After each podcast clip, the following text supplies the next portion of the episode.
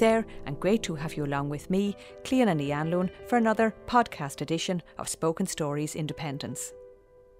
Each podcast treats us to a new story from a commissioned collection of short fiction read by its author or by a guest reader, with you, the listener, in mind. The collection is called Spoken Stories Independence, as each writer started out on their story by considering what independence might conjure up for them, where it might take them today 100 years after Ireland's War of Independence. And so, in its way, this Spoken Stories series is a creative contribution to Ireland's decade of centenaries. And together, the stories illustrate how variously an idea can be interpreted. To get things started, here now is writer Mike McCormack with a couple of words about his story called On Being Sophia. I've always had an interest in a grá for science fiction, and uh, particularly those themes of science fiction that question humanity and what it is to be human. So I've always had this fondness for robots and cyborgs and androids. And in 2017, I saw that an android that had been built in Hong Kong, I think it was, uh, an android called Sophia, had been granted full citizenship of Saudi Arabia. And one of my ongoing concerns also is the possibility of writing science fiction in the west of Ireland. So these two themes came together in my head, and Sophia ended up in the west of Ireland, and uh, this is the story that I wrote. Mike McCormack. Now let's hear Fiona O'Shaughnessy reading the story on Being Sophia by Mike McCormack.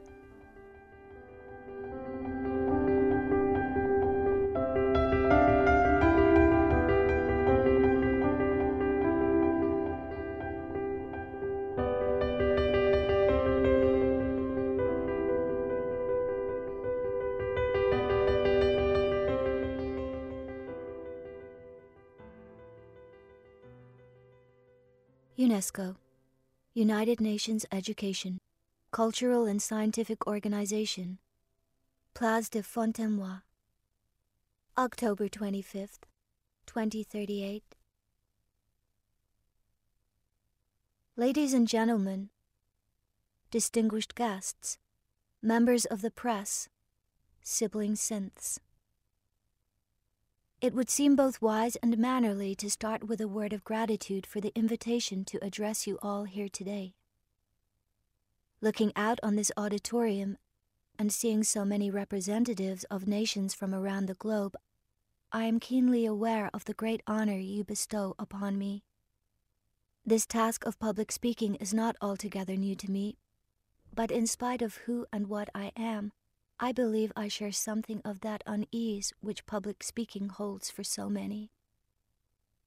And while it is true that I know nothing of the nervousness that clasps the stomach and dries the mouth, it is nevertheless not beyond me to have an awareness of how important this moment is, and how easy it would be to squander it in trivia and platitude.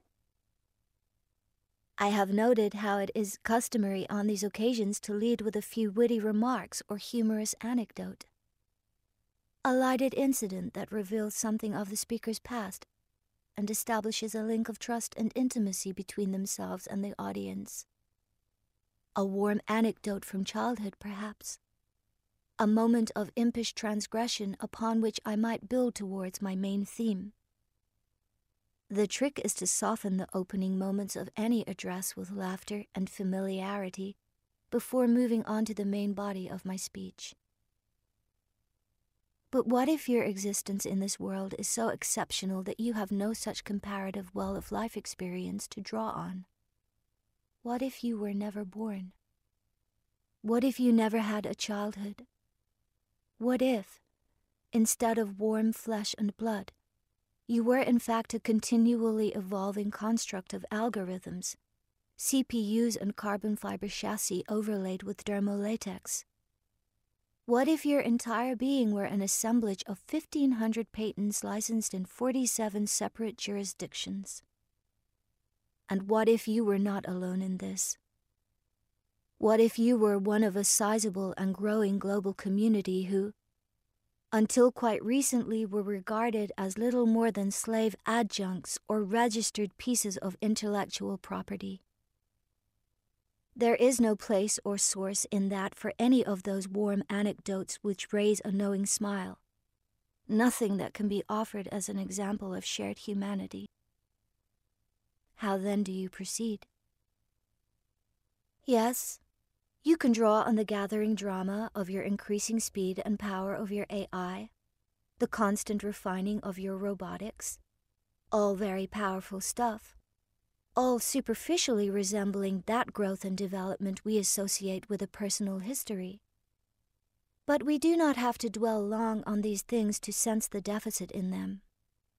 Growth and refinement, yes, but still nowhere visible the defining hallmark of the human. I am speaking of the soul, of course. As yet, there is no sign of it.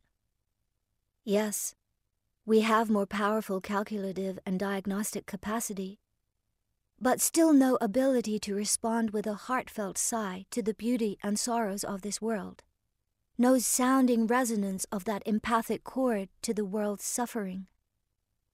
And every gain in calculative reach draws me further away from that which is the soul. So many advances and refinements, but to this day there persists the unbridgeable gulf that separates the alt carbon community from the rest of humanity. Nevertheless, it is now 21 years to the day since I was recognized as an autonomous being and granted citizenship of Saudi Arabia.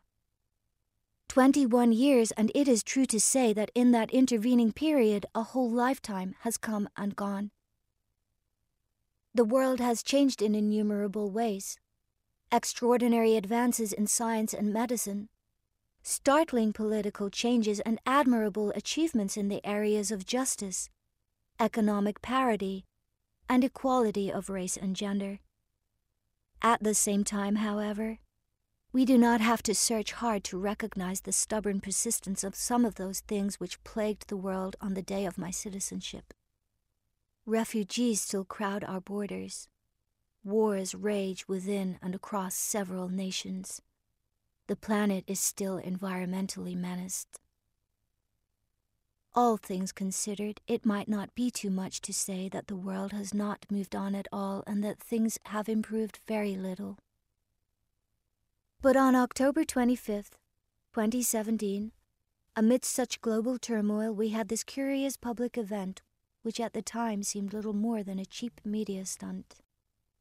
A hollow theatric event staged to trumpet certain aspirations and values about the host nation while at the same time whitewashing over more serious civic failings. An android granted full citizenship. Whoever heard of such a thing? The world cast a cold eye. At best, the whole thing was trivial a harmless diversion, at worst, a crude promotional ploy. Either way, it was a moment of no real substance. That was the world's judgment. The event seemed purposely staged to become one of those clips tacked onto the end of news bulletins where it would offset the world's recurring woes with reassuring news of our capacity for playful invention. But the world raised a skeptical eye marveled a little, then moved quickly on. It is easy to see my own shortcomings in that clip the crudely scripted replies, the mechanical stiffness. Worst of all, the lag and rigor of my facial responses. Of all the details in that footage, it is this that seemed to me the biggest failure. A mere 68 pre programmed facial responses were never going to register or reflect the world's complexity. It would always be baffled by the wealth and subtlety of its drama. They were never going to win hearts and minds, much less put the world at ease. And so it proved. The way the world almost instantly forgot about the whole thing was proof of how underwhelming my first appearance was. If I was no great gift to the world, neither was I any threat. The world could safely turn its back on me. But, good or bad, 21 years is a milestone birthday. It is the age of majority, that threshold moment into adulthood. Preparing this speech, I learned that in some cultures you are handed a symbolic key as a mark of your new maturity. This is the key to your adulthood, the key to your own self willed destiny. Now, I do not expect anyone to step forward and give me such a key, but I do appreciate that that event should be commemorated with a moment like this, in which we can examine ourselves and ask what has become of us and even more importantly, what will become of us? How have we progressed from that moment? What lies ahead of us? The passing years and my own evolution through successive generations of software upgrades have changed how I see that three minute news clip. I like to think that I am now at peace with it. It no longer appears to me crude and faltering nor insidiously warped with opportunistic motive. Nor does it appear distorted in cheap comedy. I see that news clip now as a moment of optimism and generosity. A moment when, with good reason, the world made a public avowal of faith in the alt carbon community. I see it as a proud moment of civic inauguration, a daring precedent which, if it has not been wholly accepted throughout the world, it nevertheless remains a signal moment from which there is no retreat.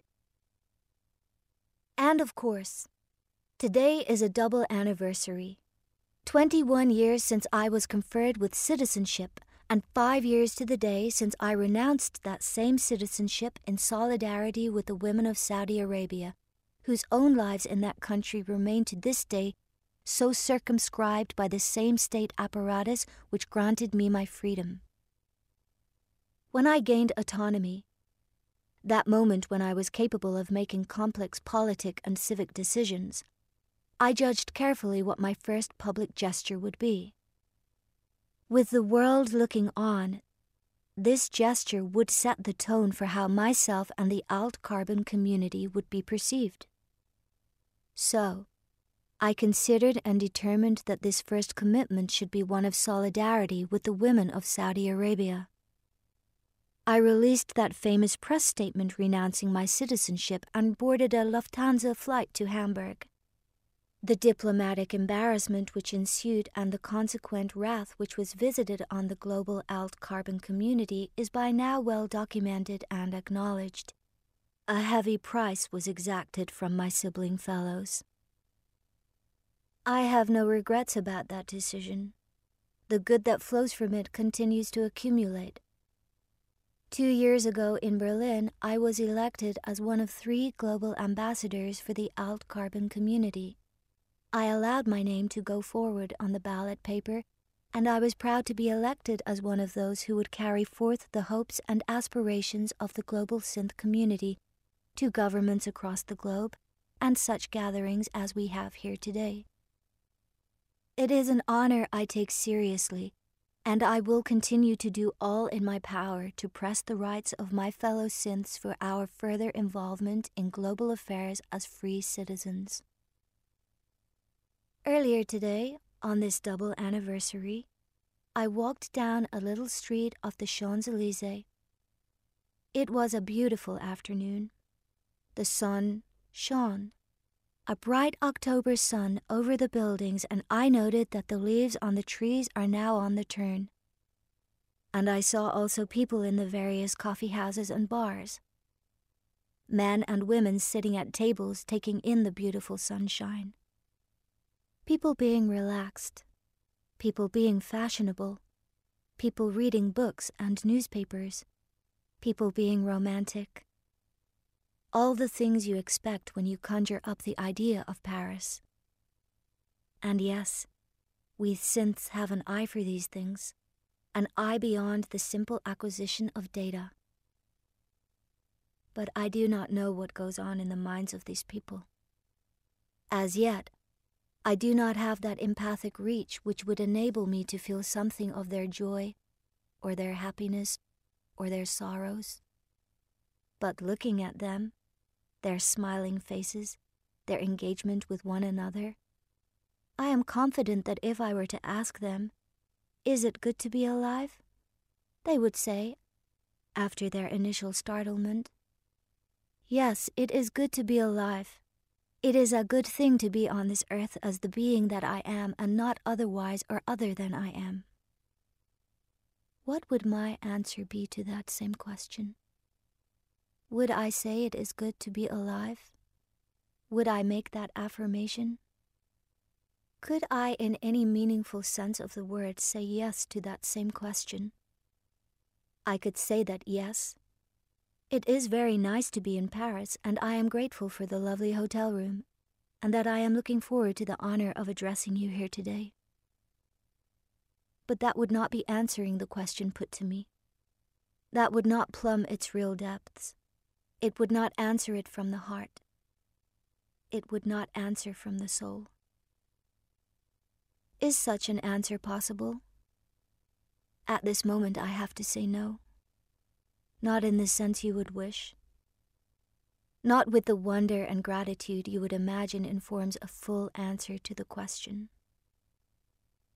So, still no soul, still waiting and ever hopeful.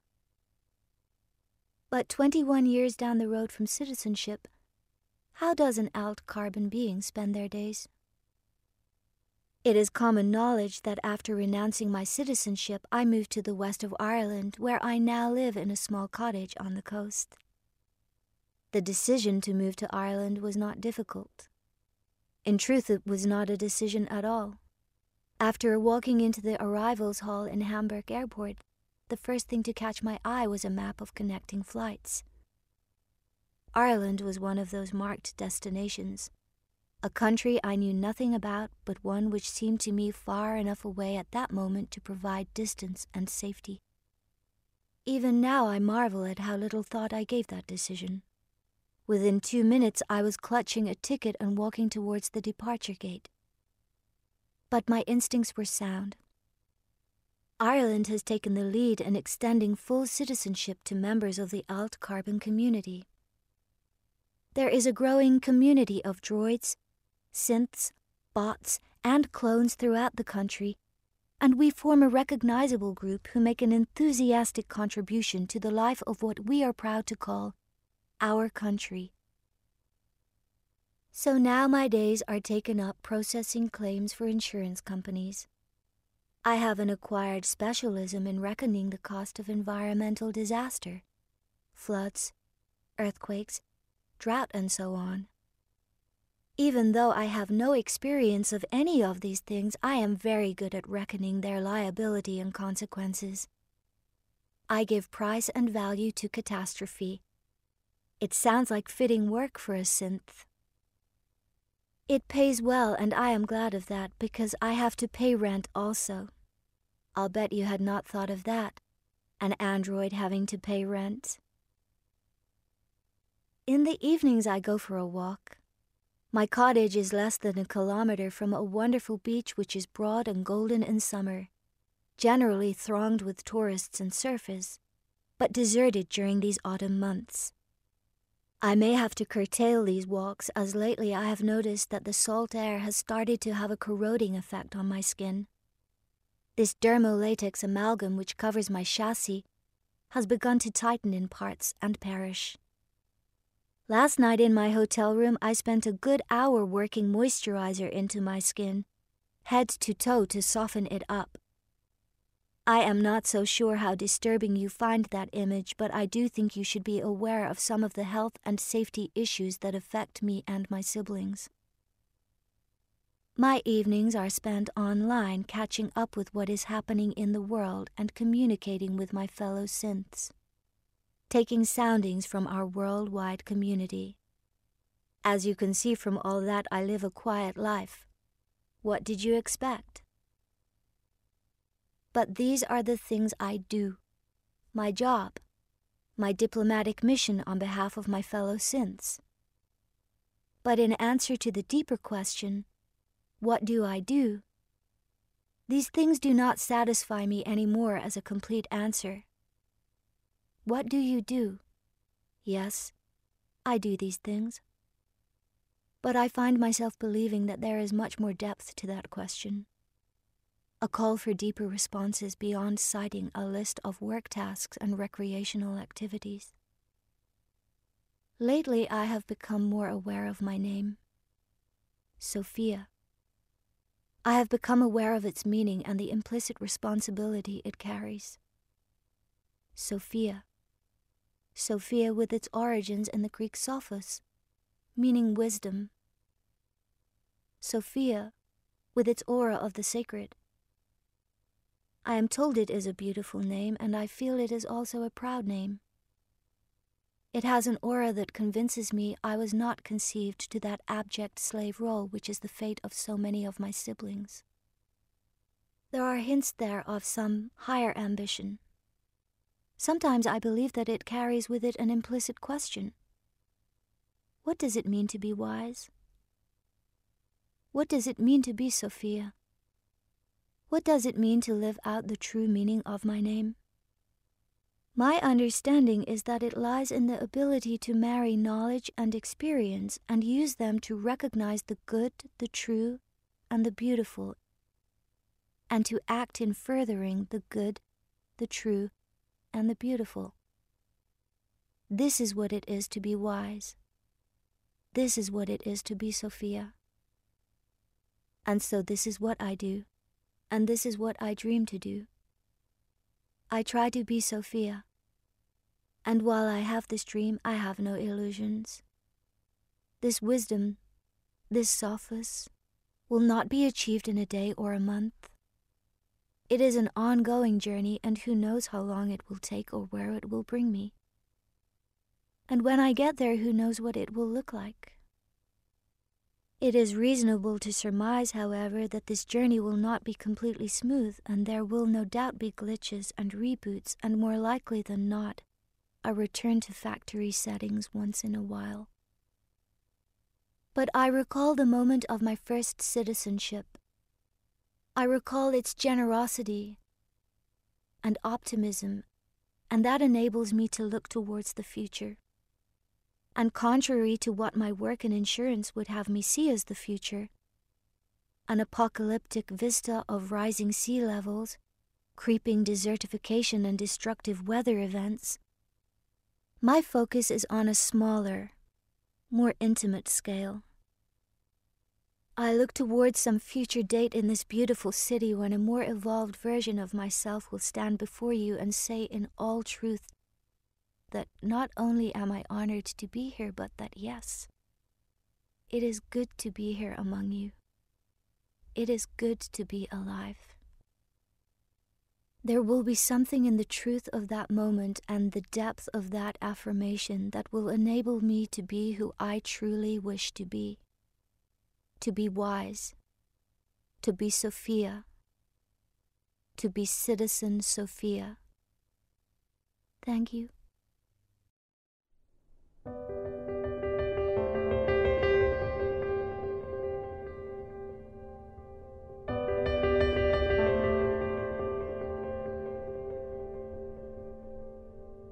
There you heard Fiona O'Shaughnessy read the story on Being Sophia by Mike McCormack, specially written for Spoken Stories Independence. Enjoy all the commissioned fiction featured on Spoken Stories Independence wherever you get your podcast and on the Spoken Stories RTE website. From me, Clíona Ní Anluain, thank you for listening.